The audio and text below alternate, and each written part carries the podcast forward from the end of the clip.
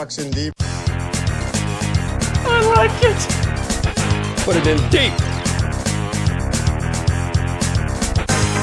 Stone had the puck but gave it back to Erik Karlsson. Karlsson comes in. Here's Barclay Goodrow.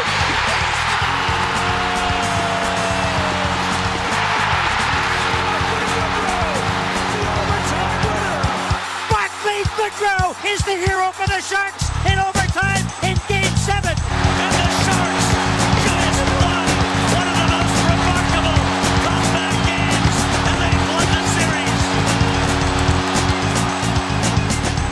You know, getting pucks deep, bringing the puck deep. Put pucks in deep. He's chipping pucks. He's getting pucks deep. Just put the puck deep. Getting pucks out, getting pucks deep. Get pucks deep, pucks in deep. Puck deep, pucks deep. Keep getting pucks deep.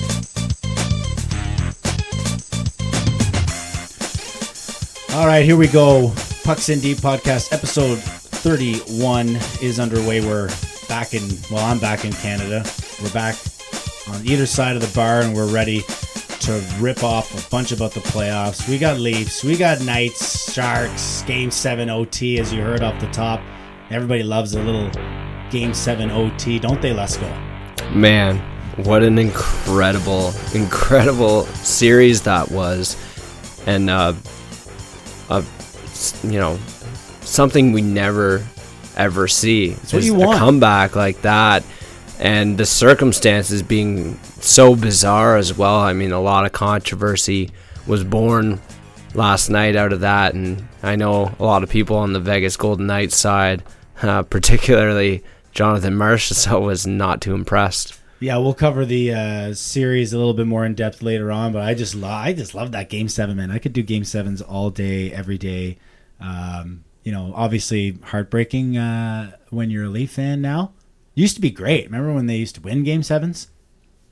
Uh, barely. Yeah, barely. Yeah, I guess you're right. Yeah, barely. But uh, I haven't seen them. I mean, I, I've now, and I've said this a couple times. I'm enjoying where we where we're at. That we're in the playoffs consistently, yeah, and that's all. well, I'm getting used to what that's like. yeah, And now it, that there's expectations on there, I find we're experiencing a little more disappointment um, at the playoff losses. But man, that I was thinking about that those series in the early 2000s when you know, of course, it gets mentioned a lot at this time of year that they haven't won a playoff series since then. And you, you almost forget what that's like to experience as a fan the handshake. and just witnessing the whole thing. We don't get handshakes anymore. It's been a really long time. Well, I, I don't watch them. I sure have that shit turned off before before the handshakes take place. I was kind of proud of myself uh, actually for last night. I I uh, I watched it. I had it on in the, the background. I mean, I was kind of on my phone, you know, here and there, just kind of like distracting myself, so to speak, I guess. But I was uh, I don't know. I was surprisingly okay with uh, with the game seven loss. I just I, I knew it anyway, and that's not a good thing to say. It's not. I don't mean like a good thing in terms of being a bad fan or anything. You can call me a bad fan if you want. I, you don't have to think your team's gonna win every time. I I, I, I I had no confidence in the game, and it came true, and it came true pretty easy. It wasn't like it was a real heartbreaker in overtime or something like that, you know. So it was okay in that sense, and I just knew we were losing, and it kind of turned out that way. They scored that early weird one that I still don't know how that went in. Wow, did that ever find a way through know? Freddie? Like uh, that's Tough one one. you that's one you want to have back absolutely, Yeah. and was kind of uncharacteristic in comparison to his play. Um, you know, there was a couple couple mistakes, and Boston capitalized. I mean, we've said this throughout the series that uh, this is one of their strengths. You know, they'll they'll sit and they'll uh, um, they'll almost outweight the Leafs. The Leafs came at them hard early in that game, Oh, and they Oh, it waited and they waited good. and they they waited for their moment and they pounced. And you know, I guess one of the reasons why I wasn't like devastated is given that you know they were down early and like you said it wasn't a close game, but they didn't exactly instill a whole lot of confidence that they were going to be able to get themselves back in that game because their play seemed to taper off as the game went on instead of getting ramped up in a desperation situation. Yeah, and I mean you saw I mean you see that in sports, right? When when it's not looking great for one team, you either you see the team fold it up or you see them rip it up and come back. And you know, you can see a, a decent effort from a team, but you can kind of you've been watching hockey a long time, Lesko. You can kind of see it when you're like, okay, the guys are moving their feet out there, but they're not super interested. Well, you can tell if they have it or not. And last night, you could tell they didn't have it. Just like in games, uh, game six was a bit. I, I shouldn't put them in the same breath necessarily. Game six was a. They didn't show up at all, and that was very. It was very obvious they didn't have it in that game. that was that sucked to Um, watch. I thought last night they, you know, they had some jam and they had some momentum, even I, I would say, but they lost it all. It seemed giving up those two goals, especially that I felt the second one um, really took the wind out of their sails um, at the end of the first, going into the second, and then of course that third goal, um, that Backbreaker. that looks like you know perhaps it should be a routine stop for Frederick Anderson, but it was a nice shot. I'll give credit where credit's due, and I guess ultimately Doesn't matter. why I'm I'm not like super crushed, I guess, is because like you said, it's not the same circumstances as we've seen before that were much more devastating to endure. Yeah, but I heard this today and I thought it was a fantastic point.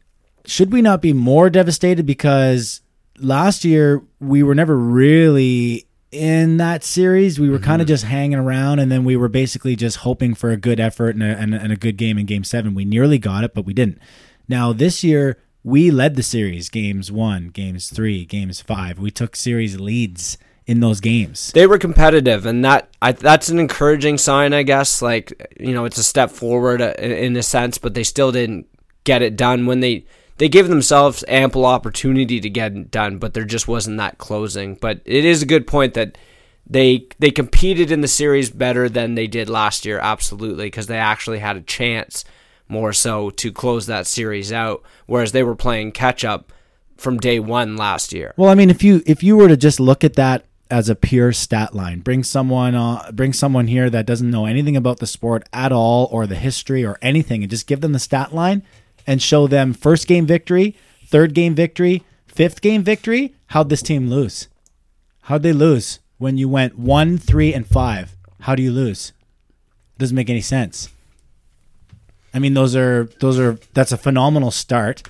And then right when you falter and lose game two, it doesn't matter. You jump right back on the horse and win the next one because each each two game set is a little game, isn't it? Okay, we won. Now you win. Okay, well now we're gonna win. Oh, you won. Okay, now we have to win. It's all about responding, and that's what that's why you see sweeps. Game two, no response. Look out, could be one coming here. Because if game three doesn't go well, then what are you expecting for game four? Yeah. There was a lot of um encouraging things that we saw as well. I mean, they, they found a way to uh, manage the matchup against the Bergeron line fairly well. Um, you know, I don't have the numbers in front of me, but I know they, It was in comparison contained. to games previous, Yeah. they, they contained them relatively well. Um, you know, the emergence of that Zaitsev and Muzzin pairing uh, was another encouraging uh, play by Babcock that paid off very well and, and freed up Riley for some lesser competition as well. Uh, so there were there were definitely good a few good takeaways I would say that came out of this series. And we're, we're not in a, but we're in a position now where we're wanting more, right? Because not getting out of the first round isn't going to cut it overall. And that's one of the things that bothered me that Babcock said last night. It was like, well, building blocks and this and that. It's like, no, that's not good enough right now. Fuck Mike Babcock. I would like to hear it like, you know, hear about taking steps and all this shit in year one and year two, but not this year, right? Like that's not going to cut it. I know he's got to say something. Babs lost. Mike. Bab, Babs lost this series against the Bruins. Well, he definitely got out coached, and especially in in the, those last two games, his reluctance to deviate from what he believes is the winning formula was exposed. Because Oh. did you notice last night that Cassidy basically dangled him? He he said, "I'm going to go." And I'm going to th- keep throwing out my fourth and third line because Babcock's going to throw out his third and fourth line Yes. instead of his big guns. Yes. And that is going to, in, in a sense, limit the ice time for their stars. Because if you look at Bergeron's numbers last night, he played 17 minutes. I think Krejci upwards of 20. So they didn't play a shit ton or anything. That they rolled those third and fourth lines fully knowing that even if it was an offensive defensive zone draw, that he was going to roll the goat and the Nylander line against those guys. It's almost- and he'll take those matchups, I think, all day. And it paid off. Those two, the uh, Boston's uh, third and fourth line scored last night, which It's was very unexpected. I think. Yeah, I mean it's almost like playing and playing someone who doesn't really know how to play euchre and leading with an offsuit and the other coach doesn't have it, but he doesn't trump it either. you just play something else. Something else that's of equal or lesser value than what you just played. Yeah, that, that Even was, though I could beat you. I tried my best not to yell at the TV last night because I, I know dr- during game six I was really upset about, you know, it was Marleau upwards of 17 minutes a game. And like I said, he just, there was no adaptation to the situation. Like, okay, during the season, Matthews and uh, Tavares are playing 18 minutes, 17 minutes a game because you got Kadri and Of course. and they, we're not in desperate times here, but we're in game six and sevens. Like, there's no tomorrow. Like in game six, there should have been a no tomorrow attitude as well, and we didn't see them ramp up the ice time. And it's like when Auston Matthews got five goals and in the series, and not many other guys are producing. Why shouldn't he be on the ice every second shift? Like, there's no. I'm sorry, but at the end of the day, I know Ennis and Moore were playing really well last night, and I'll give them all the credit. But the goat's still the goat at the end of the day. He's got one goal in over 100 games, or six goals or whatever, in over 100 games played. So he's you're not getting anything there. You're not.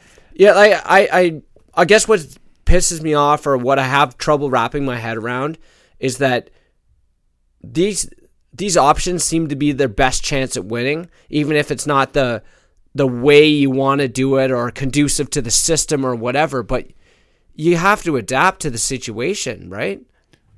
Well, that's that's what I've been complaining about for a really long time, man. Like Well, yeah, usage and and and player deployment. Deployment. We've talked about this repeatedly as uh, kind of a frustrating point from a fan's perspective, at least. I get so sick and tired of seeing weird numbers on the ice that aren't the numbers that I have on my fucking wall. I have numbers on my fucking wall that I paid money for because of their stature, because of their talent, because they bring me out of my seat. They're younger than I am, and I'm spending money on it. Like, and they're sitting on the bench. Connor Brown had more ice time in the third period than Auston Matthews in game seven of a series that you must win. How do we not win? It's fucking insane that we didn't win. And this is the first time I've even raised my voice about this situation. I'm realizing that I am pissed off. I am pissed off. Even though I knew it was going to happen. Oh, great. Fucking knew it was going to happen. I don't have to be upset. I been- am upset. You've been penting this up since last night, eh? I am upset.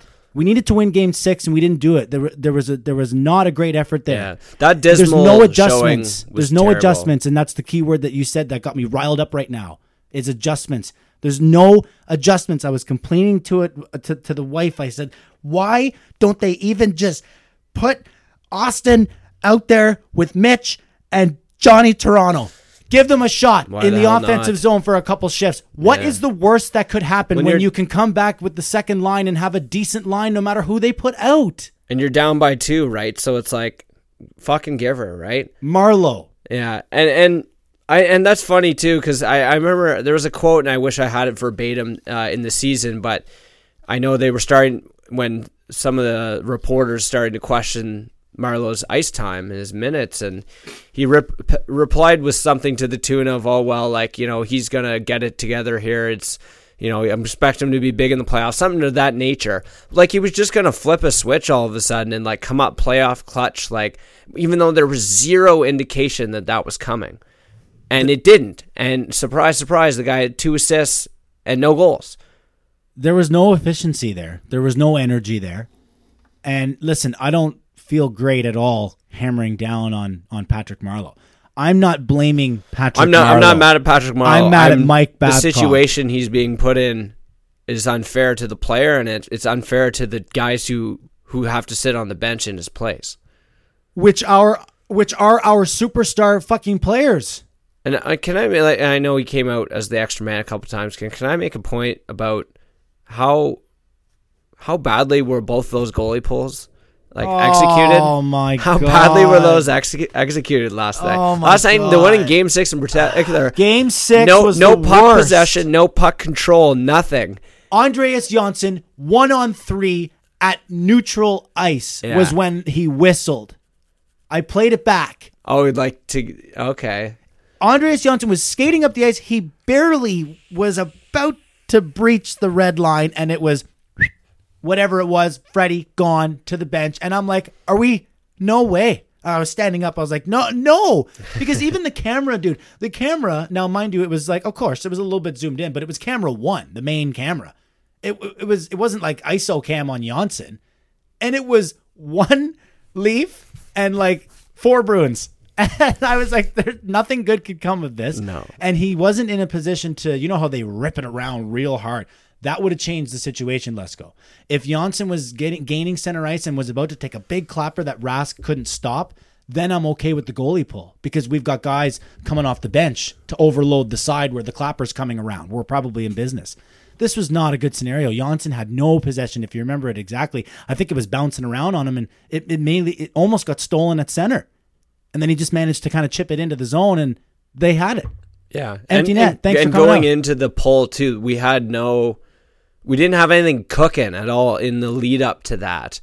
It was weird too because I, I looked at the clock. I was like, "Holy shit!" There's only three minutes left in this game because I was kind of tuning myself out early, like starting to accept what happened here and Yeah. tr- trying to trying to move on and let myself down easy, sort of thing. and I was like, "Man, I've barely seen Matthews out here," and I realized he he played six minutes in the first, six minutes in the second, and fucking six minutes in the third. Like, are There's we no there's no excuse for that whatsoever. There's none. And You're fired. you know, I'm not I'm not and I I I don't think he's getting fired, I'll tell you that. Oh my god! If he doesn't get fired, I'm gonna be fucking yeah, pissed. I don't I don't I think it's happening. pissed. I don't think it's happening. I know. Like, I think you're right. Too. my- I think my they give him at least initial- another kick at the can. Yeah, my initial reaction, and we did talk about this going into the series, like about whether he's on the hot seat or whatever. and the seat's getting warm. Absolutely, it was warm going in, and it's gotten warmer now. Well, I remember I conceded to you, I believe, the podcast before the playoffs when we spoke about that. I believe if we play the tape back, that I conceded to you that if it was a close series that went seven, and I even remember, I think I said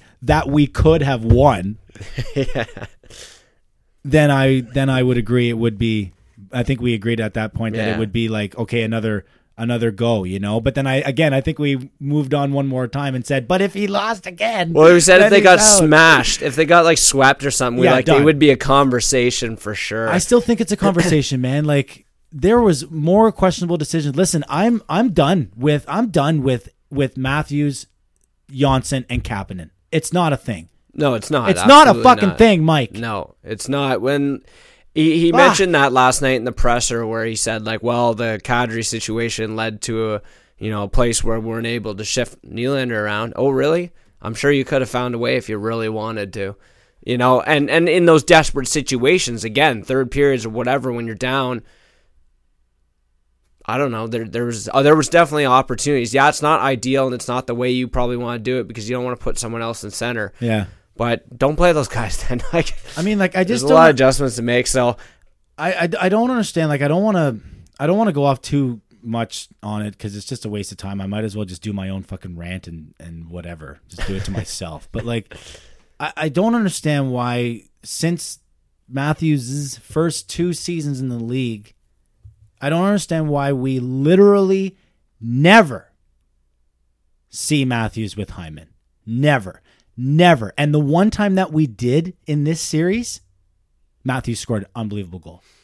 yeah, they had. I remember they and had now a really Hyman, sorry, shift, Hyman almost yeah. made it come back. They had a really good. Uh, yeah, they had a really good shift there together. Those Um, two players have been world yeah. beaters together from rookie season to sophomore season, and now they're not together. They switched it up, yeah, and it's it was it was interesting because Hyman unfortunately was definitely banged up. We don't we'll assume we'll probably find out what the issue actually was, um, because he was he went from being you know a, a big force I think in the early games of the series. And as the series wore on, you could tell he was laboring. I know he wasn't even practicing in the last few days in the lead up to yeah, I saw you tweeting. That. I saw you tweeting about that, right? So, And my other no, Marner, suspicion was that Yeah, Marner sorry. may have gotten hurt because Marner was dominant, dominant in those first few games. He was an aspect on all 200 feet of the ice, and then was largely invisible in the last three games of the series. Uh, I believe going with no shots in the. I know in games was it five and six. Yeah. Not sure. He had a couple chances last night early on. Yeah, yeah. well, he's Um, obviously he's, he's very skilled, right? And if he's able to play, he's going to get a, at least an opportunity. Yeah, he looked slow. That's why I was thinking we're going to find out he's got maybe an LBI, or we may not find out at all because Yeah. they didn't announce anything today. Uh, but I was definitely concerned that he wasn't operating at, at max capacity because, especially the the when you look at side by side what he was doing early in the series and what he was doing later, it's drastically different. I wonder if he uh, might have to put a claim in through Intact Insurance for an injury. But geez, and, and people were clipping that play where uh, was it McAvoy or whatever sl- uh, slew footed him or like kind of pushed him down from behind. He, you look at his right leg in that in that clip, and he got it pretty twisted and tangled up. It, it looked really awkward it the way did. it went down. Again, that was the one I was talking about. Actually, sorry, the tweet. I, I saw you retweet that video, and yeah, it looks like he came away with something pretty poor there. Listen, um, just quickly back to the my Hyman thing. I was cleaning up because I'm moving here, as you know. Um, well, moving, not moving here. I'm in the process of moving. I came across these notes. Like I guess I was taking notes on the games like early, so I have October 6th versus Ottawa, and then the, it's literally the only time I ever did this. You know when you buy a diary? Not you. I'm just saying in general. You buy a diary and you're like, day one, dear diary, I can't wait to start writing in you. Blah blah blah. And that's like See- six months later. See you tomorrow, and it's next page. Nothing on the next page. Yeah. Like, you didn't even give an effort. So I think it was like one game. So it was game six versus Ottawa, and I was doing like periods, and I got a bunch of notes here. And look at the note on the top of that page. Read it out loud. is Hyman the reason for five v five dominance? October 6th, and Hyman had already obviously been moved to the Marner Tavares line. And I mean, what is that? Is it was that our first game? Is October 6th first game? Sounds Who- like it. Did we play Ottawa first Ottawa, game, right? yeah. And we lost. Or no, we won. I don't even remember. Who cares? Who cares? matter. Who cares? The point is, is that was I was like one game into the season, and I was already formulating an opinion that Hyman may potentially be the reason why whatever line he's on that's out there is going to be plus 25 or better at the end of the season and they're not going to be a defensive liability. Now, I'm not saying that that is like I guess I am kind of saying he's the reason, but I'm not you know what I'm trying to get at, man? Like Yeah. it's just what he brings to the table and he brought it to the table beside Matthews, scored helped him score 40 goals. I mean, I say helped him score it, I don't mean he assisted. He probably only assisted on like 4 of them over the course of the whole year. But the point is is that he was out there. And what does that mean? Do you think you can just fucking stand out there, let's go and have your line mates score a beautiful goal? Like, no, you can't. You're out there. You're doing something. Someone's looking at you. Someone's paying attention to you. Whether you do something physically or not in a play doesn't mean you're not a, you're you're a non-factor. And we see that from Hyman so many times. The way he separates guys from pucks, the way he hounds the puck down, and sometimes you have to beat him twice to get out on the same breakout. And it just allows the skilled players like Matthews to just kind of hover around the fucking weeds. And Matthews is so smart. He's so smart. He's always this play ahead. So he's a play ahead. He knows where Hyman's going to go forecheck because Hyman is also smart on the forecheck. And then all of a sudden, it happens to bounce off a shin pad, and Matthews is like, I knew it. And it comes right to him, and he snipes 40 fucking goals. Yeah, I know it. And Hyman's uh, puck retrieval skills are a huge key to you know why the lines that he plays on are, you know, the talented guys are able to s- stay out of the corners a little bit, set themselves up in uh, in scoring positions, right? Because you know his, his puck retrieval skills are just phenomenal. And I mean, we we've raved about him all year. Yeah, it kind of hurts my Um, argument that he's playing with Mitch and JT because those guys are obviously superstars. So a guy like me that's been saying Hyman is worth more than people are talking about in the first two seasons that we saw them together. Hyman's a bum. Hyman can't finish. Hyman couldn't hit the broadside of a barn. I hate Hyman. Move fucking. Why is a fourth line idiot AHL player on the first line? And I was always like, these are the reasons why. Blah blah and blah that we just do all the time. But like now he's he's really bringing it. And unfortunately for him, he's it's like uh, having a really good employee that has a better boss and an even better boss above him. The guy that's doing a real good job at the bottom of the ladder is still at the bottom of the ladder. I think I think Hyman's underrated as well. I, I think I might have mentioned that recently, and I guess speaking of Hyman too, uh, might want to delve into the atrocious penalty killing that we saw throughout this series. uh, once again, I mean, last year it was it was abysmal as well. Um, and in certain situations, and you could argue in certain games, and overall, it it, it was a factor in them losing this series. Um, the lack of adjustment uh, on that front as well was incredibly frustrating, and it it was interesting because I, I don't even think the media brought it up with Babcock until it was after Game Six when they uh, scored those two power play goals that ultimately really sunk them in that game. Uh, did I not? And I don't want to go toot my own horn here, but did I or did I not talk about putting Tavares in the fucking center ice dot?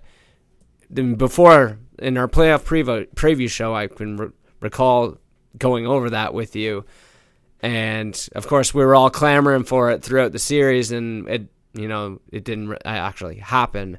But how in the fuck are you supposed to be killing penalties off when you're losing 75% of the face-offs and the majority of which are your in your fucking end?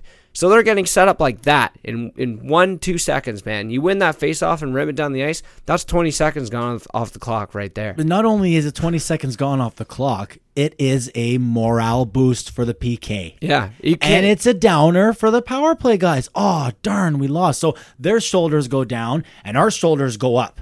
That's what happens. Then they skate down the ice. They try and gain the zone. Maybe we shut it down.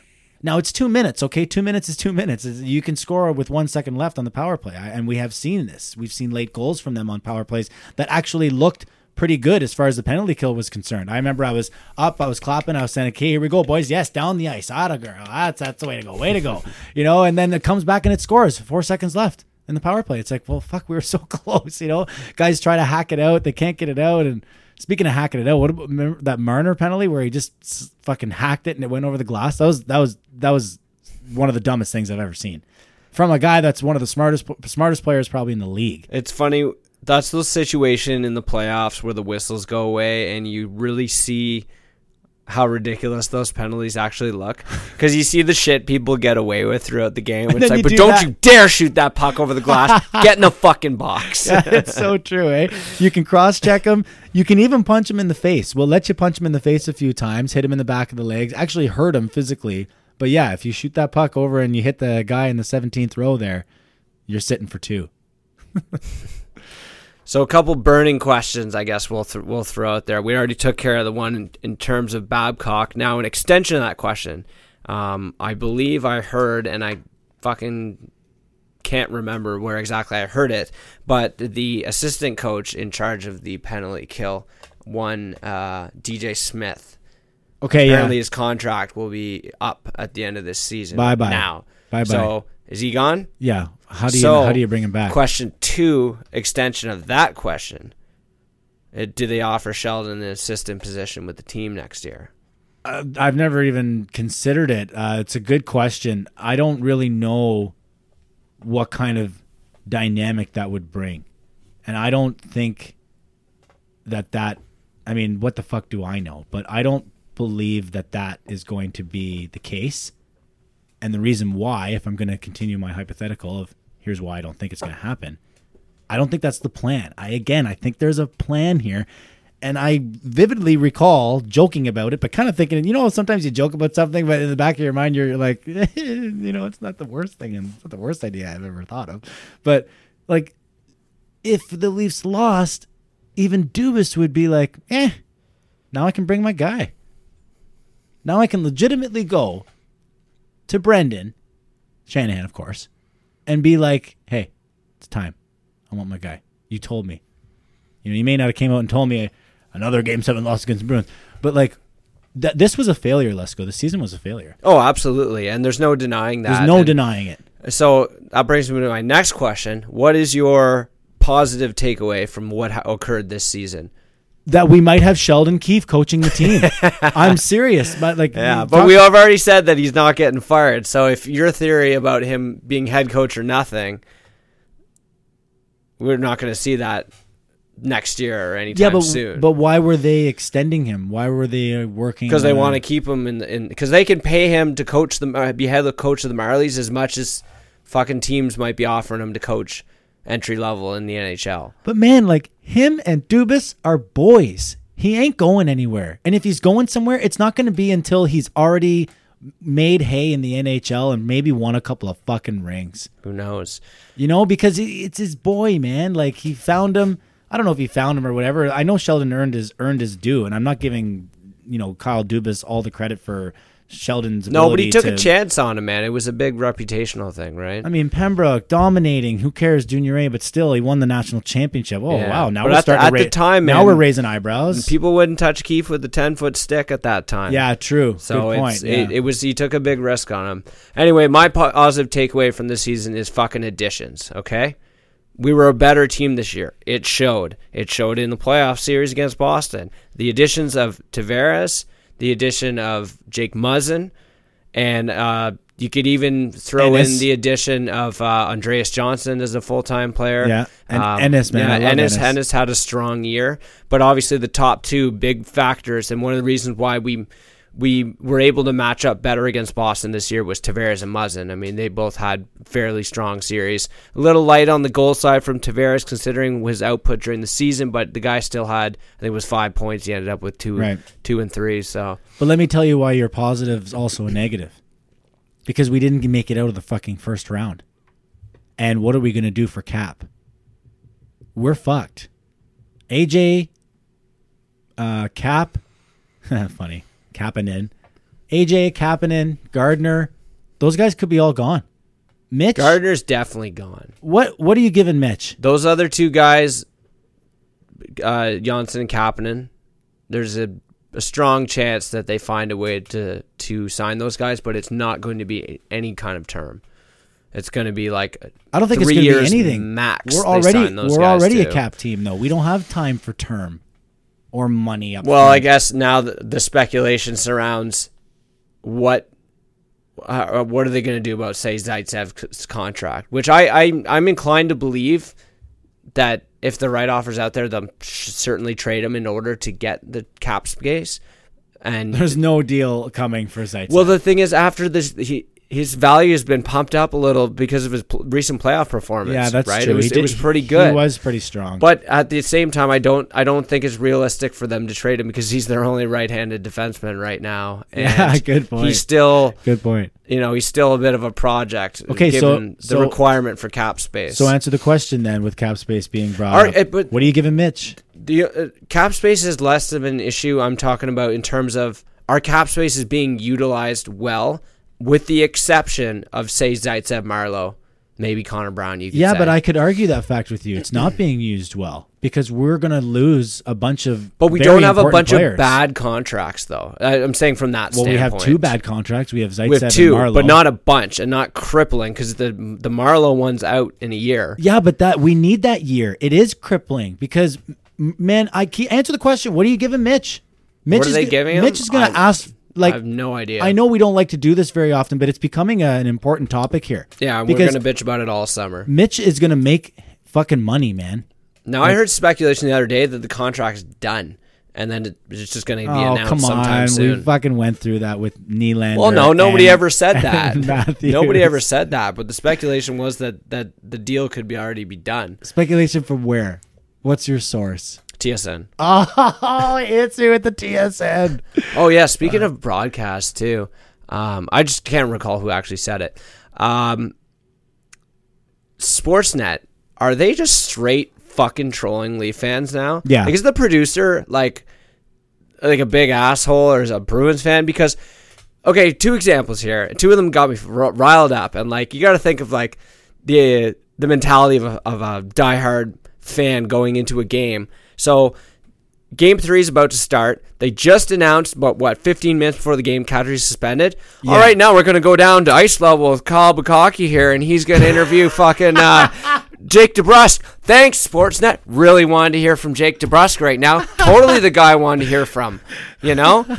So, fla- flashback to last night. And I, like, I don't tune into the pregame bullshit and stuff, and and I, I don't know why I did. Like, why did I sub- subject myself to this shit? Right. So I turn on the shit last night when it's like 10 minutes to. What do we got?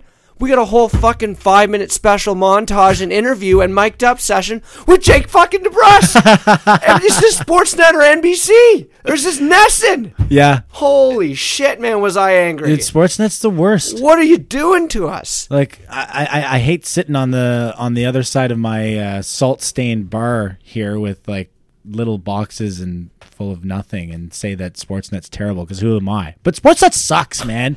I mean, we already get chirped them for their broadcasts and the, some of the the panels, personalities, whatever they have, whatever. But from a production standpoint, in the Zero. playoffs, what? Why are you doing this? Like even so before when CBC used to have the rights and they were I mean they were all they were always publicly funded. Am I right there? Correct. Yeah. So I guess I don't know if former governments allocated more funds uh, to the broadcasting corporation or whatever. We save that for another talk. But basically, what I'm getting at is they were awesome.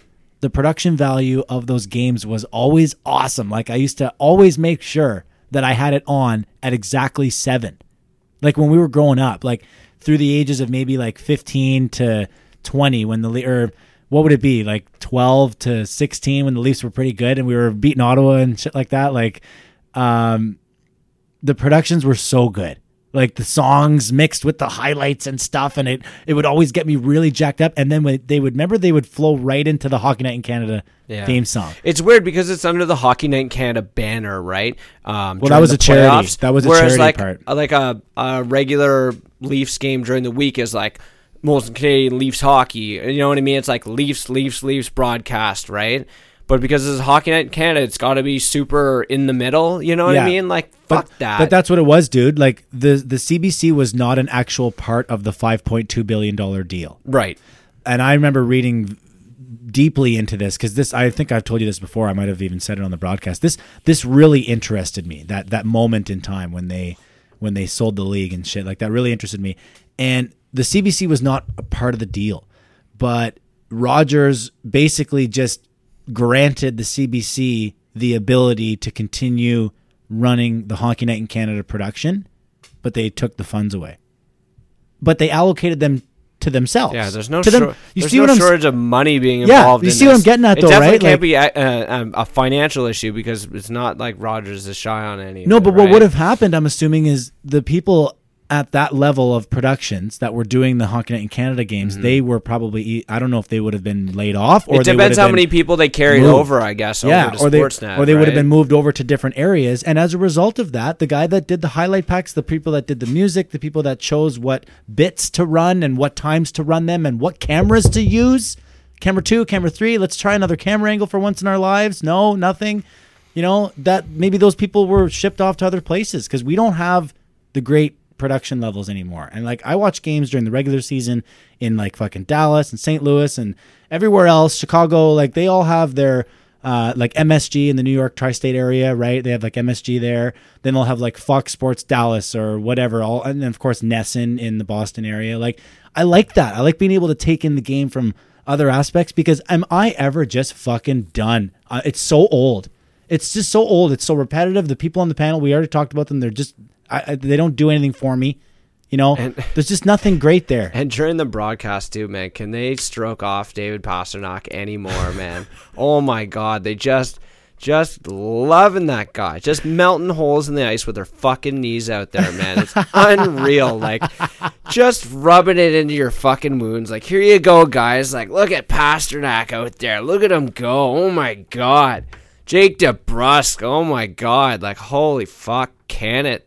I it's just especially because my I'm on a heightened level of emotion in the playoffs, so my tolerance for this shit is fucking zero percent. So, what's your situation for like tuning into the games? Are you uh, satellite dish? So you're either like CBC stations or like do you have abilities to Well, like I'm watching switch feeds and I'm stuff? watching it usually uh, through Sportsnet's app or TSN's app or Okay. whatever, like streaming. So, yeah, you're on- that. Um, you're on that- so you're on Sportsnet channel. Or I'll, I'll toss on like an illegal stream and fucking. You know, watch. I'll usually watch the home broadcast because, like I said, traditionally it's Leaf centric. Yes. Except when it's Hockey Night in Canada, and we got to be wishy washy in the middle. Make make people not think we're all about the Leafs, so we got to go stroke off the other teams. Just make it about the Leafs. Grant me this one thing. yeah, but it, it just needs to be that way because Well, think about the broadcast last night. Then uh, let's say they're you know eighty percent, ninety percent of the viewers there are fucking Leaf fans or they're supporting the team. Is that safe to say? Well, I mean, yeah, but here's the thing, Lesko. Even the people that are tuning in because they fucking hate the Leafs, they're still tuning in. So why are we not giving them a better a, better production? Why are we not giving them a better production? They're tuning in because they fucking hate Toronto. I hate the Leafs. I hate the Leafs more than I love my own team. So I'm going to tune into the game and cheer so hard for the other team. I might even go buy another fucking jersey and change my profile picture on fucking Facebook to a new image of something against the Leafs because I hate them that much. Yeah, that's no way to live. Yeah, but it's fine. That's what sports is all about. and guess. you know what? If you look up the definition of fan in the dictionary, it's obviously from the word fanatic, which I believe is Latin for something. But the, it is. But the point of the definition is that to have a keen interest in a team, object, or whatever. Well, is is pure hatred that means you go home and turn the game on every time they play to watch them lose? Is that not a keen interest? Yes, it is. So you are a goddamn fan. Everybody's a fan of the Leafs. Some of us love the Leafs, some of us hate the Leafs, but we're all fans because everyone is on edge waiting to see what they do next. I actually had a, a buddy who was up visiting my cousin North Bay, and we watched watched the game together. Got together with a buddy of mine who's like a big time Sens fan there, and he's like, "I'm gonna come over and watch the game." I'm like, "Oh yeah, you're hopping on the bandwagon?" He's he's right onto the bandwagon. What, for the Leafs? Oh yeah. Okay, well, see, and we sellied fucking hard. That was Friday night, uh, game five, huge W, explosive third period. Holy crap, yeah. we went off the rails. that there. was fun. That was fun. I had Oh. to watch that in the confines of my uh, room at the resort. I say like Mexico. three of the time th- was it three of the games they won. Like, wow, fuck! I celebrated pretty hard. I said to my buddy the Sens, and I was like, "This imagine what it's like if they actually won the cup." A- Well, like I've said that to some of my Sens fri uh, Sens friends as well, and saying, you know what, when it happens, and you know, so let's just use Ottawa as a good example because right up the road, and we have a lot of Ottawa fans. We do a lot of talking about them because they're they're local here, right? Um, if the Leafs won the cup, if and when, whatever, you know that there'd be some shit going down in like the city of Ottawa. You know, the market, Elgin Street, like there'd be Leaf fans all over the place. oh, but doing takeovers It'd left be and right. yeah, it'd be all over the. It would be it would almost be like when fucking Canada won the goddamn thing, except it wouldn't be that many. There'd be a lot, but there wouldn't be that many. But we'd be pouring out into the streets, going to the bars, celebrating for probably days on end. And I said to my buddy, I was like, "You will go out and experience it. You're not going to sit at home and be like, this is terrible. You'll go out. You might even wear a goddamn Sens jersey because you know what? We we just won. No one's gonna be angry with you." It'll be fun. Everyone like everyone's just gonna be the greatest thing in the world. It'll be a goddamn party across the USA. Miley Cyrus.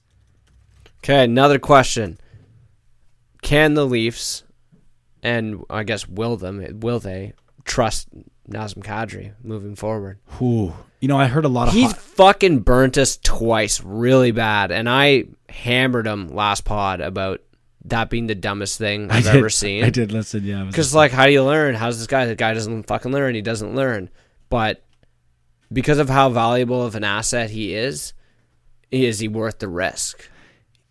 here's here's what I have to say about it. Um,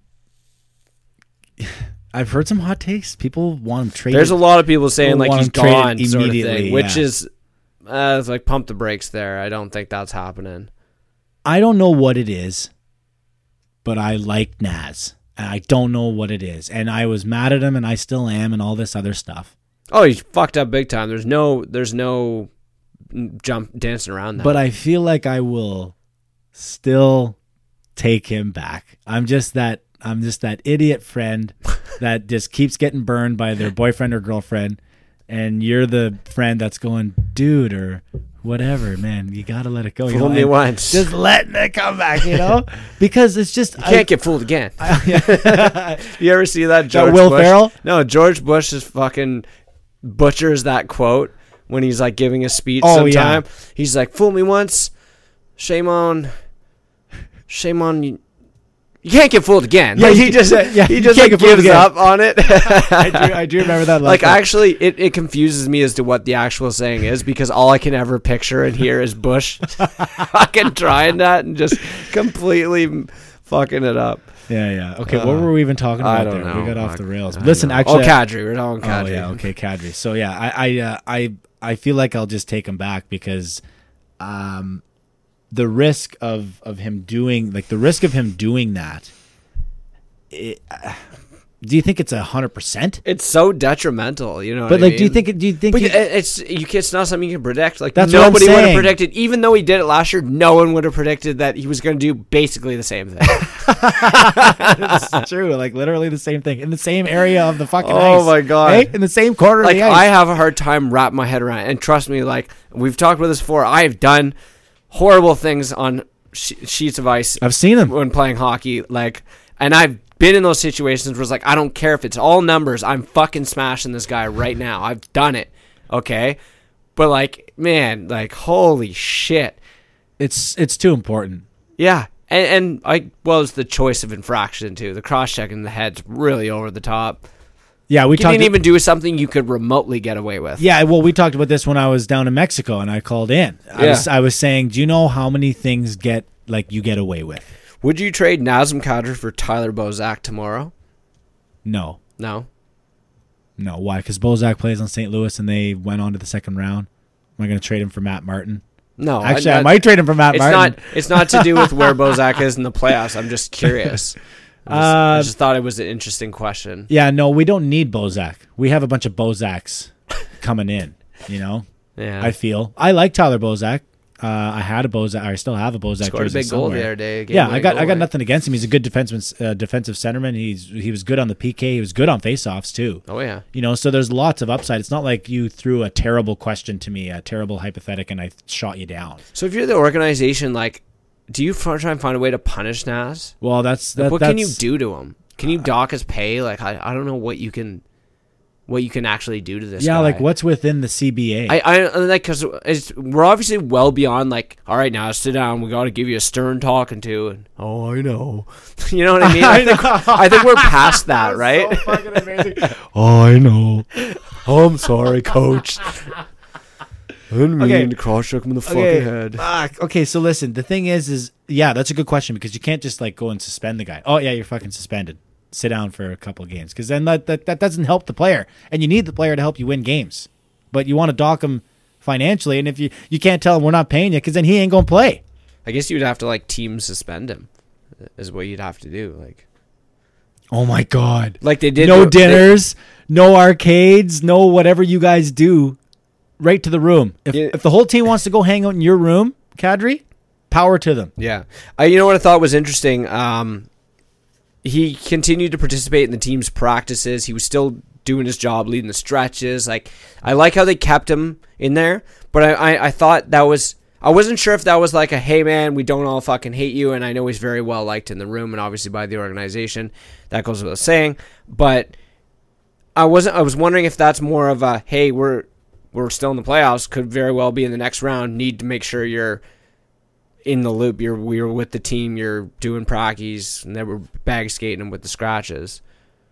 Yeah, I don't know. I think it's got to be what you what you finished up with. You, have to you have to maintain in game Ma- shape. Yeah, yeah. Like keep keep the regular order of things. And that's kind of what what I was talking about when I said next season you suspend him for five, four or five games, three games, two games. Well, what are you doing? You're just delaying the guy. Like you need those points on the board. I guess so. I and that's what I was wondering. I was like, what kind of recourse does the team have? Like, it'd be really interesting to know what what is going to go on in that exit meeting or whatever. Like, that's well, the shit we'll never know, right? But I'd love to hear what kind of fucking tune up they got for him. Do you buy into the I meant to hit him in the shoulder?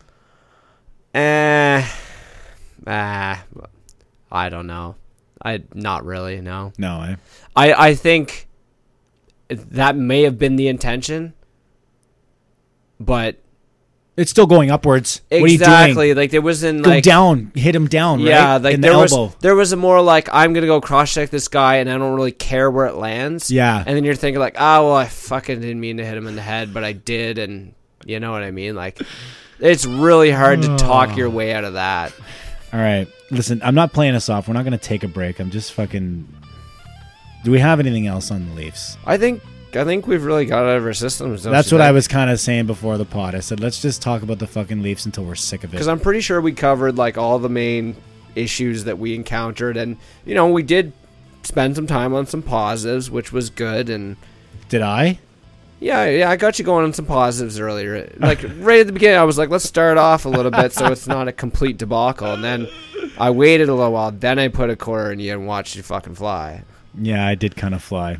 Listen, uh, before we move on, uh, I did end up googling the word fanatic. So uh, I, it doesn't tell me what what it's from, but it says uh, a person filled with excessive single-minded zeal.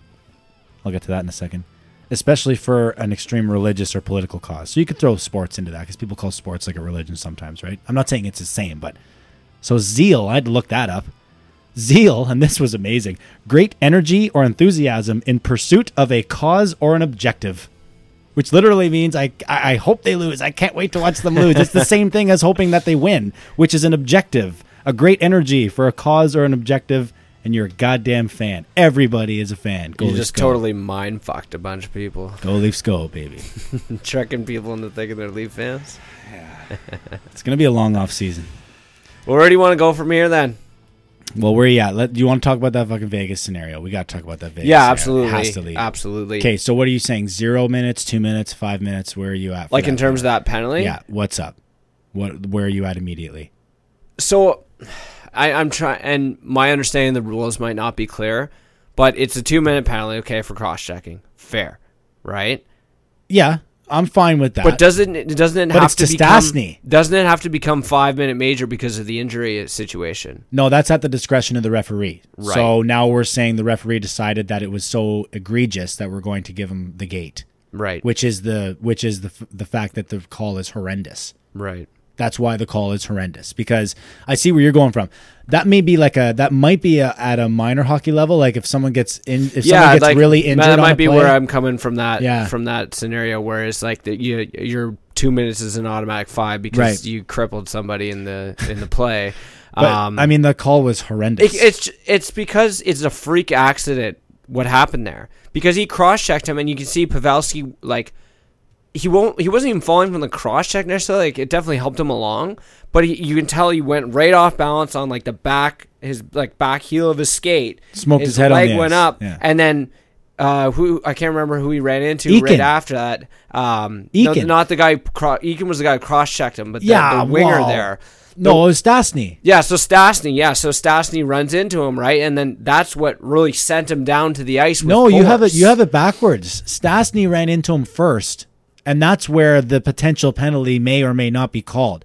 The contact with Eakin is one thousand percent incidental because he's already falling from the contact from Stastny. That's what it was. Stastny and Pavelski run into each other. Maybe there's a call if you want to make one there, but then Pavelski just falls awkwardly Yeah. right into Eakin and almost in like a wrestling move or something, it was like a one-two punch where Eakin ended up putting him down. I think you got got, got the guys mixed up though. oh, do I have them mixed up? I think you have the guys mixed up. Oh, but yeah, anyway, but, that's Eakin, but Eakin, semantics. Eakin ended up giving uh, Eakin ended up getting the five. He got the five. Right, because he's the he's the one who gave him the Oh, the so he- cross okay, check because okay, it was so- the cross check and Stastny, and then when he hit ran to Stastny, he went down like hard. Right, Right. okay, But yeah, really scary moment for Pavelski there, and it was really cool. Um, I read about kind of what what uh, Thornton said to the boys. I guess he got the boys right fired up after they helped him off the ice. Well, that's a huge moment. And wow, man, like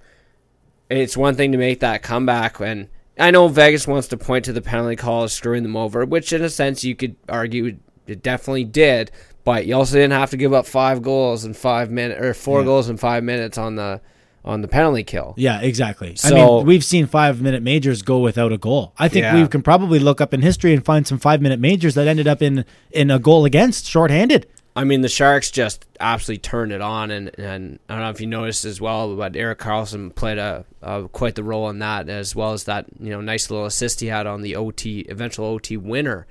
Uh, you got to think the Sharks coming out of that series are looking like a cup favorite. Either, either one of those teams, and actually they got largely outplayed by Vegas. I thought in the, the majority of the series. Yeah, I mean, man, I mean, it's the it's really it's anybody's game at this point, right? I mean, like, are you really that confident though, dude? Picking San Jose over Colorado, Yeah, given what we saw Yeah. Colorado do to Calgary. Yeah, and uh, I'd like to talk a little bit about that series as well. I know I right now I'm looking at San Jose and Boston as being the, the front runners Okay. in this situation. Fair. Um, but yeah, so in that Calgary series, I watched. I didn't watch a ton of it, but the one one of the games I tuned in for was Cale Makar's first game. Okay. And within the first 10 minutes of the hockey game, MacKinnon's got two snipes and then sets up McCarr for his first ever NHL goal. Yeah. So MacKinnon's got three points in maybe 12 minutes, I think. And what I realized is, and we, we talked about it in the pre- previous show, interesting collision here because there's two one line teams basically. You got the Gaudreau line against the MacKinnon line. Yeah. The Flames had no answer for Nathan MacKinnon and his line. No answer. They couldn't defend them worth shit. That Gaudreau line got eaten alive by those guys. Oh, it was a like you could see the buzz. It was always a buzz of the Colorado Avalanche, that top line buzzing around Yeah. and controlling the play and controlling the speed. And then okay, Calgary might get it, and you know you could see the camera it would turn and go back the other way. But then all of a sudden, all these white sweaters or whatever color they were wearing that night for Colorado, they'd swarm, and they're so fast out there. It's crazy. Yeah, it was it was really impressive to see. And here's a situation where like, well, I don't know about teams that aren't deep enough. Uh, one line teams got to make it uh, have a hard time in the playoffs. Well, not if that one line can't be matched, because Calgary's D is too slow to keep up with them, and none of whose whose line's going to match up with them if it's not the Gaudreau line. So the Gaudreau line got eaten alive, and that was that. And then I guess we had Monahan playing injured. That came out as well. I don't know if you read that. I was reading that I think earlier today. Yeah. I- Monahan playing injured. Yeah, which is unfortunate. But Yeah. I, but again, like there was, I mean, nobody looked like they were stop stopping MacKinnon. But what so about- now do we have Avs and Sharks then? In the Yeah, next uh, round? yeah, Avs That's and Sharks. Be a hell So- of a series. Yeah, but then what about Dallas? Right, we're talking about one line teams making it through. There's another but, one, But here's the thing, though. But the reason why it's cool because the reason why Dallas made it through is the opposite of Colorado. Colorado made it through basically on the strength of their goaltender and that first line just offense, really yeah. dominating. Now Dallas makes it through because. A bunch of guys are getting goals down there. You got Roope Hintz scoring a, couple of goals down there. Like they're getting contributions from other guys that aren't the top line players. However, the top line pair, players are able to chip in as well when they're needed to be. And we had well, we had a couple of low scoring games in that series, I think, if I'm not mistaken, right? Uh, well, at least for Dallas, I guess I should say. Like they had good goaltending as well.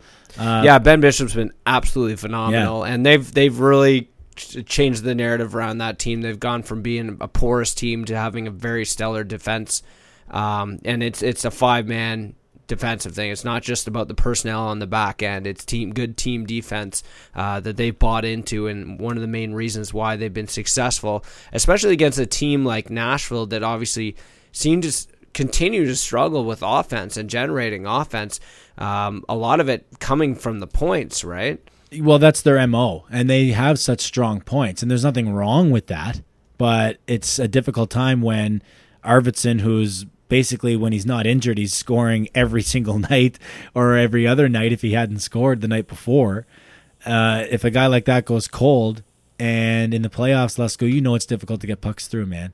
Like players are blocking shots with a lot more tenacity and passion and no regard for their own safety in the playoffs. It's hard to get shots through. So if your stars don't show up and your your your your money maker, which I guess in this case would be their point, uh, if it's not co- contributing either, you're obviously going to be in tough, and that's exactly uh, how the Dallas Stars were able to take advantage and move on. So Dallas and St. Louis uh, in round two. Yeah. I'm looking forward to that in terms of uh, the crowds together. I, I there's something about the Dallas crowd that I really enjoy. They They're just- they're buck wild. Man. Oh! They love they love it down oh there. my god, Yeah. they just don't they don't shut up and they Yeah. don't sit down. Yeah, they're wild. and it's just epic.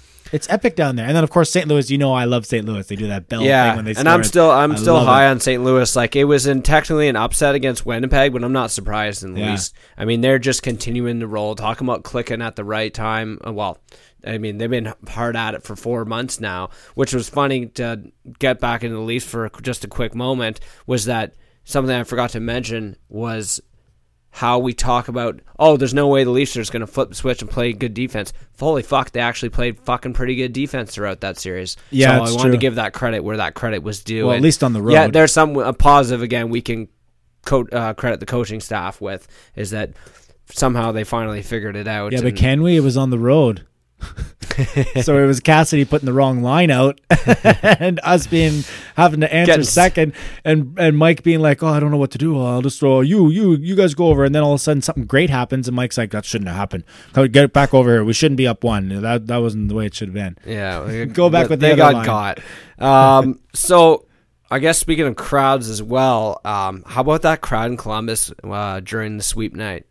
Oh, I didn't really Did get a chance to oh see it. Oh my god, man! I tuned in for the last ten minutes, or I think it was the th- most of the third period. Actually, I caught, and they were standing the entire time and they were going sweep them, sweep them. Oh, Oh, my my god. Tampa looks so flustered out there and just and and talk about a situation where your best players not being your best players um will cause you to lose. Like you you- you're not going to win a playoff series if that's not happening.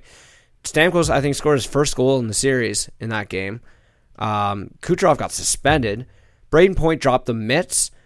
Victor Hedman was a shell of himself out there. Yeah. He was getting beat left and right. He had And a terrible series. And Vasilevskiy was getting lit up on, particularly on his blocker side. They somebody pointed that out to me that I think it was at one point they said like twelve of their fourteen goals have come blocker side. Yeah, he was just getting beat at times. I mean, obviously you're going to have some weird ones go out in the playoffs, but generally speaking, dude, uh, you can talk to any fan out there. If they see their goaltender just get beat by a shot, even if it was a nice shot and you're like, oh, that was a pretty nice shot, you're still kind of like, he could have had it though, right? Like he could have had it. It's the ones where it gets deflected off of something or it just so happened that it was tipped or a rebound goal. You're like, that was kind of tough. I can't really say much about that. But then when he just kind of walks in, top of the circle, looks up, leg kick, and beats you, like nice shot or not, you're a goaltender and you have angles. And we see that save every other night. So we didn't really get it from Vasilevskiy, did we? Very much in the first uh, round as we did in the regular season. Yeah, the uh, that I mean that's got to be one of the biggest upsets I've ever seen. Anyway, just from a um, uh, a regular season standings um, perspective, I guess. Given the gap and the fact that what Tampa clinched in February and Yeah. Columbus clinched on the last day of the season, A But, historical man, season. uh, is it, so is so is we? I think we talked about this right after the trade deadline. But is, so is Jarmo? Is Jarmo good? well, yeah, that's a good. Is it worth it? This is their first win in fucking franchise history as a series, and and a and a phenomenal one and a shocking one at that. you know what's funny? We talked about this on the pod. Obviously, we're talking about it now, but remember how I said that I there was a part of me for some reason that wanted Columbus to miss, like an asshole.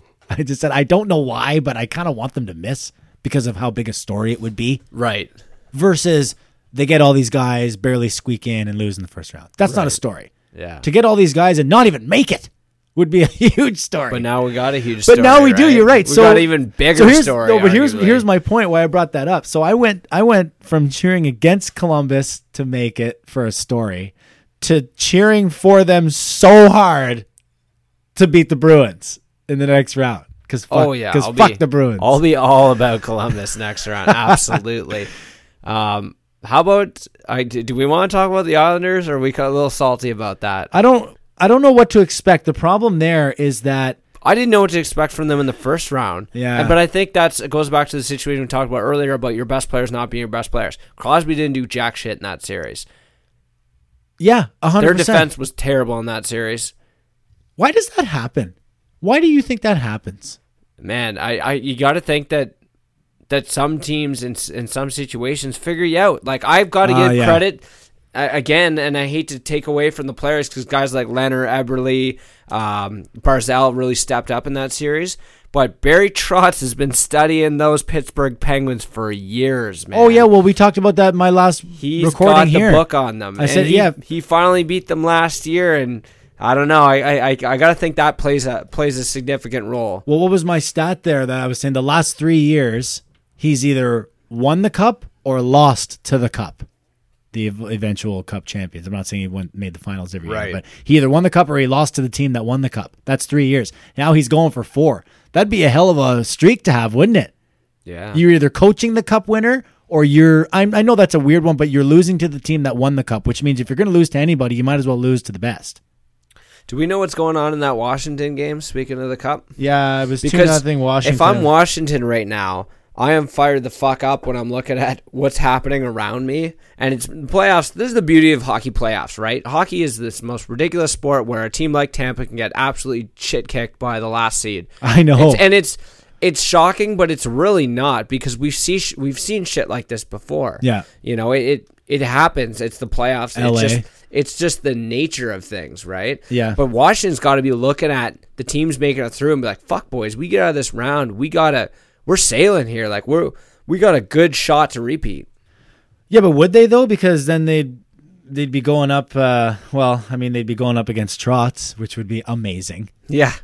right? Yeah, like, wouldn't that be amazing? hell of a story. I got the keys to the. fi- You know what, guys? I got the keys to the vault that is the Penguins safe.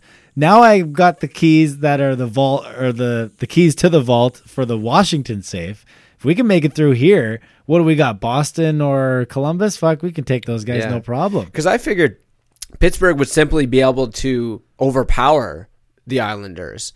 But it, it, I mean, we've seen in situations throughout the year, like for instance, how the Leafs played against the Islanders, they weren't able to just overpower the Islanders in most situations.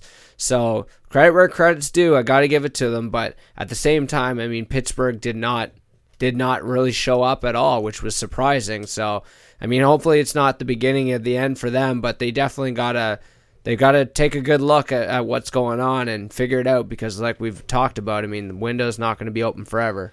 John Tavares won one series there, right? He In won. He Long won, Island, yeah. He won one series against the Panthers. He Yeah. actually scored the goal, I believe, to clinch Yeah. or something, right? Um, yeah. So is this uh, is this a storyline for you? It's not a storyline for me, and I I even hate the fact that I'm bringing it up, but I feel like we're on the podcast and it's it gets talked about, so we might as well talk about it. I guess sometimes. Is it a story at all that the Islanders are moving on and? You know, we have Tavares and they have a couple Leafs. Like, uh, how much of a story is that for you? It's it is if you want to troll some opposite fans. Yeah, well, Leaf fans. Yeah, Name because how can we troll those bastards? They swept the Penguins and they're on to the Nah, second still round. still took Tavares from them.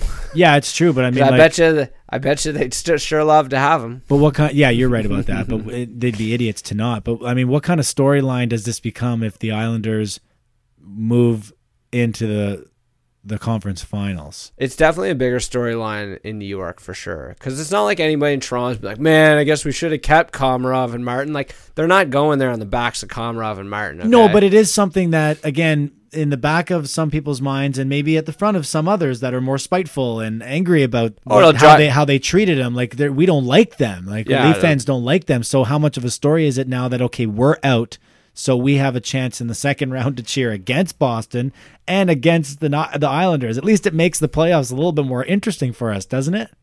Oh, yeah, like I want the Islanders to get shut down. Yeah, of course, sure. everybody does. The way they treated Tavares, and that's the only reason why. If if Tavares went back and he got a standing ovation and there was a video tribute and they loved him, like like you would kind of expect most superstars. That's why the Tavares thing was so interesting, right? Because Right. because of the fact that that's not what we see from. Well, they don't go anywhere, right? Yeah, ex- yeah, good point. That's why we don't see it. But yeah, if it went if it went the other way, then I wouldn't I wouldn't have any problem if the Islanders continued to move on. But now I'm like, man, these guys got to get down. These guys got to get golfing with us because Yeah, they're as much, as much of a good story it is, it's Yeah. like, no, I, I don't wish positive things. But now the good story that I wish positives on is is straight to Columbus, like yeah, straight to Columbus. Yeah, you got to think it's Columbus. I'll jump on that feel goodery.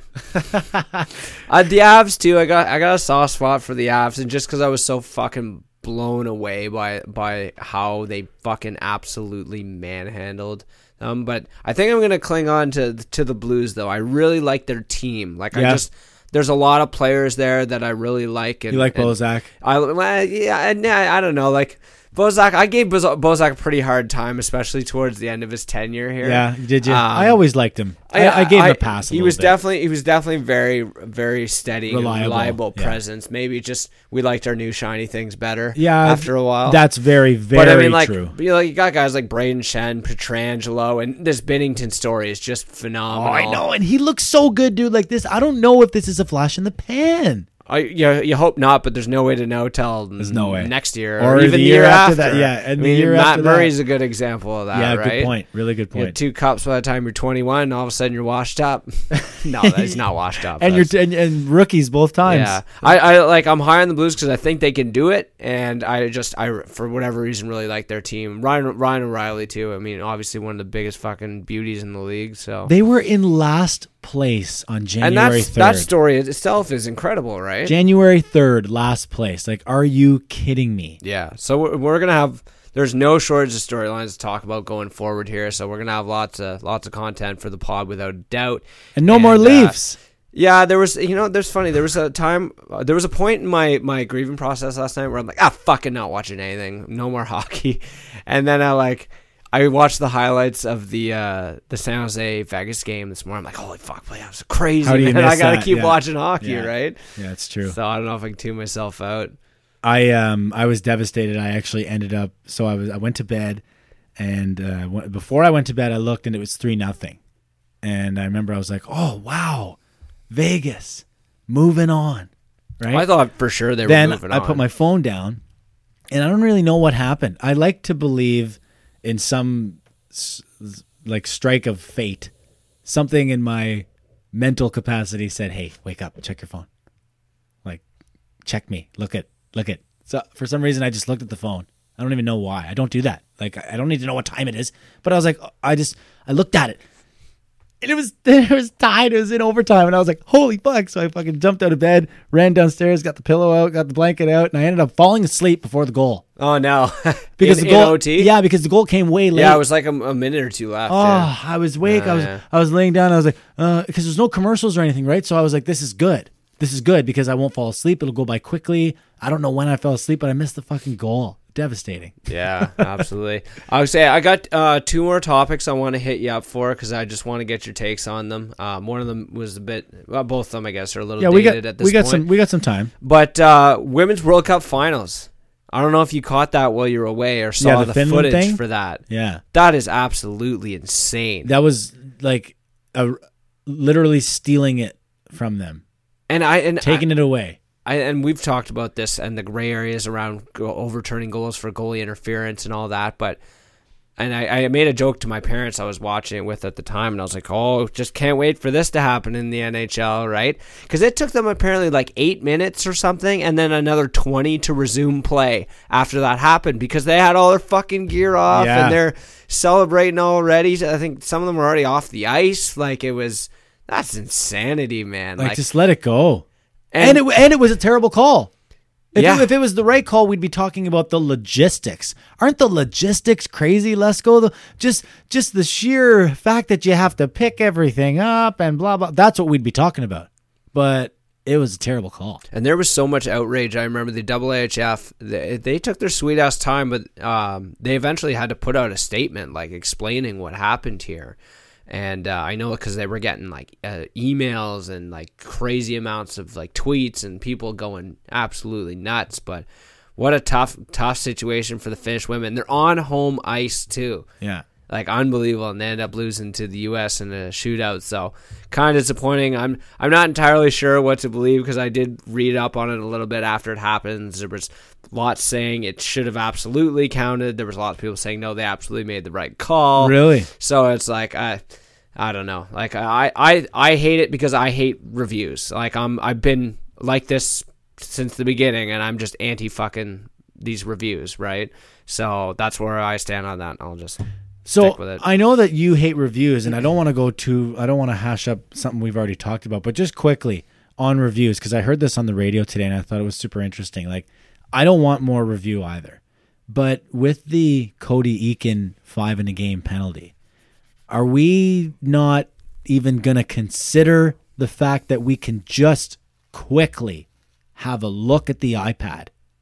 I mean, it'll take in a situation like that. In the situation where you're talking about majors, I can see the value in it. a ma- you're, you're, it's a major penalty, yeah, especially in the and you're kicking him out of the game well, now. and and the the consequences are magnified obviously because of game seven last 10 minutes and it happened to have a profound impact on the game I know, too. but you can't. I know people are, and I would be saying it as well if it happened to the Leafs. Um, but you can't say that the that's the reason why they had multiple chances to No, close out the series. They had a chance to kill the penalty. when's the last time somebody gave up four goals on yeah, a five they, minute power they had a chance right? to score in overtime as well. No one took that away from them. So Yeah. it's not that. But the point of the matter is, uh, college football does it.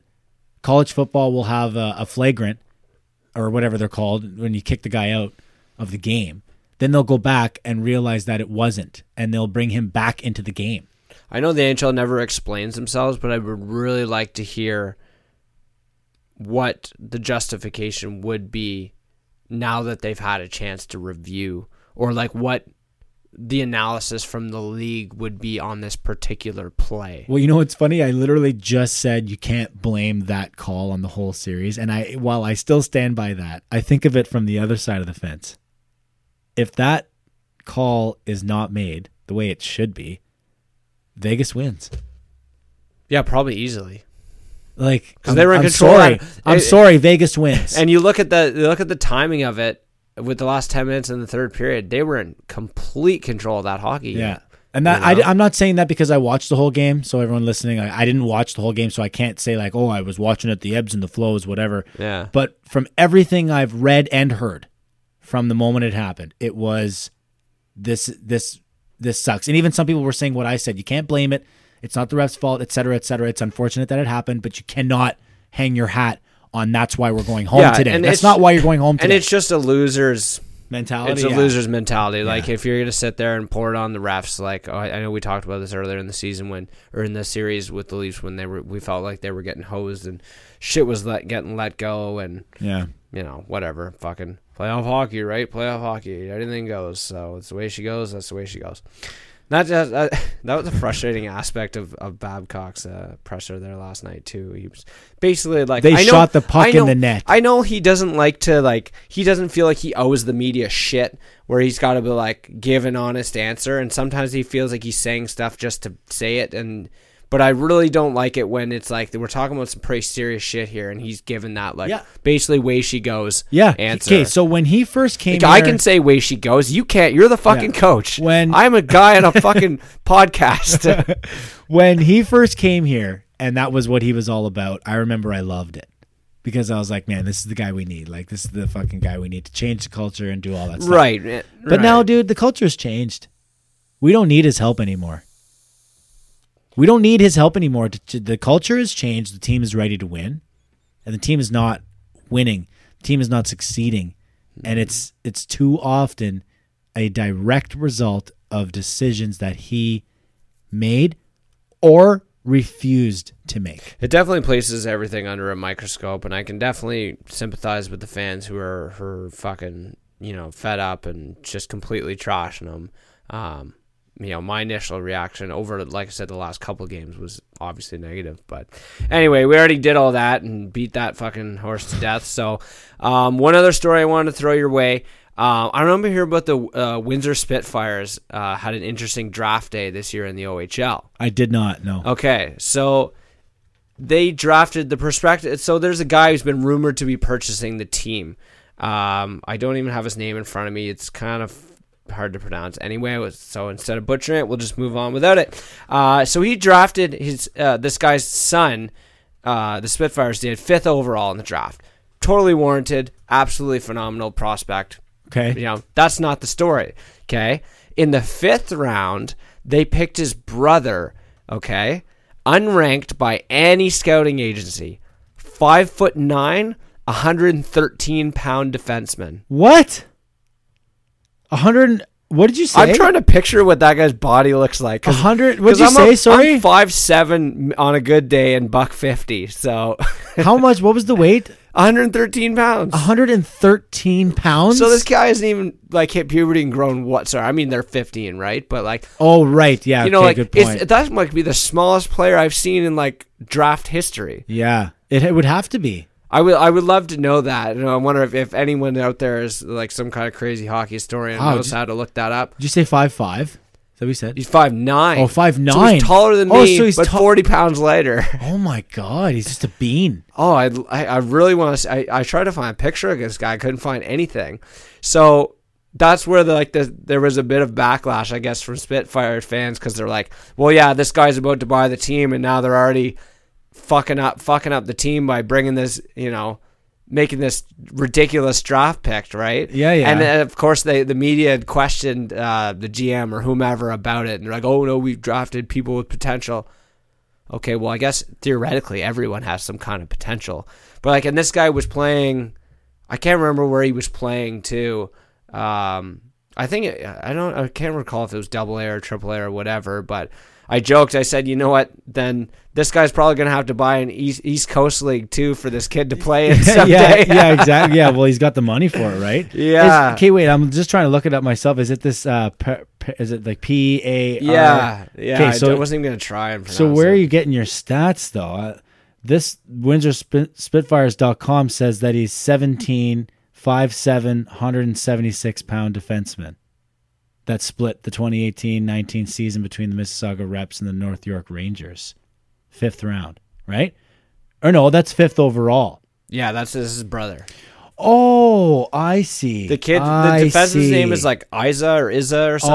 Oh, I see. Okay. yeah. Okay. Okay. Because yeah, this per- this Perrick guy is 17, 5'7", 176, but he's but it's his brother. It's his brother. There's two of them. The oh, one I who was see. a completely warranted draft pick. Oh, this right? that's this is the guy, A Iden or whatever. Okay. Yes. Okay, I see. Okay.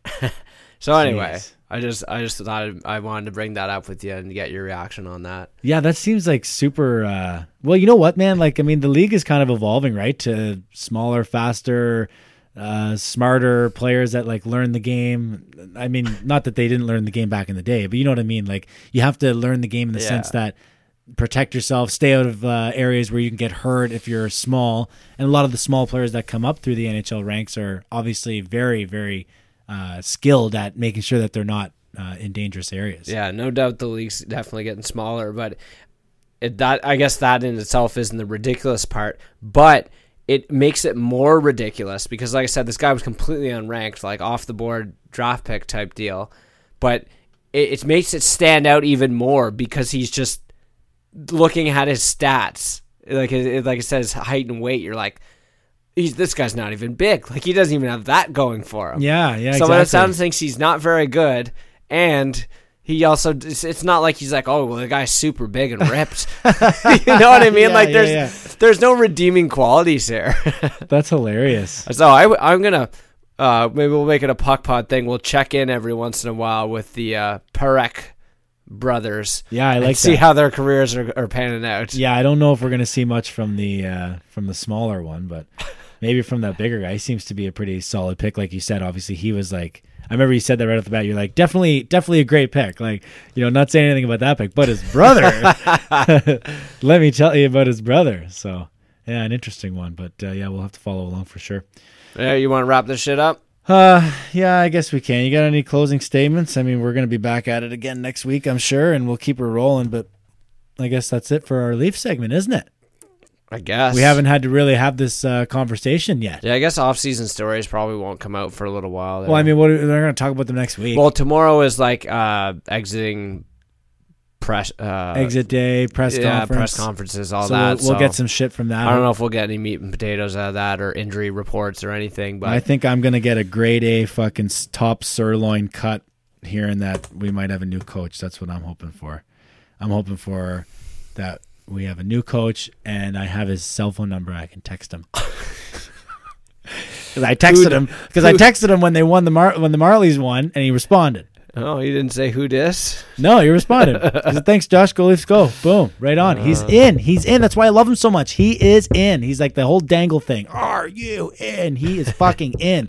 And they want him to be here, and Dubas wants him to be here. And I remember joking with, I think you, maybe even on the pod, just kind of ha ha. Here's a joke, but like Dubas almost thinking, if we lose, it's going to be great because I could have an out, you know. But then the team played great, and we were just unable to get it done. And of course, everybody can blame something, right? Everybody's got to find something to blame. I'll sum it up there. I guess we had a we had a good year overall. I know it fell a little short of expectations, but you know, we at least we can take away that team's on the right track. We got to enjoy some playoff hockey again. So It's true, and it's I'll- it's I'll end consistently it on a positive note, I guess. it's consistently there, dude. you can drill down all kinds of stuff, and playoffs are a major microscope for any team. But you know, I will say I enjoyed myself this season, uh, and hopefully we get to uh, go a little deeper next year, right? No doubt, my friend. So, all right, that's it for episode 31. Make sure you follow us on Twitter at PuckPod, at Let's Go Adam, and at Coleman42. You'll find us, tweet us, uh, hit us up with whatever you want. Um, second round matchups Colorado, San Jose, Dallas, St. Louis, Columbus, Boston, and New York Islanders versus to be named. Right now, the game is on uh, on the television. Well, actually, it's supposed to be on the television, but it's not. It's two nothing Washington. So if that if that sticks, it'll be Barry Trotz versus uh, his former team, the Stanley Cup champion. So like Lesko said, lots of storylines uh, for the upcoming weeks. And thanks for joining us. And we'll see you again next week. Take care. Comb, comb your hair.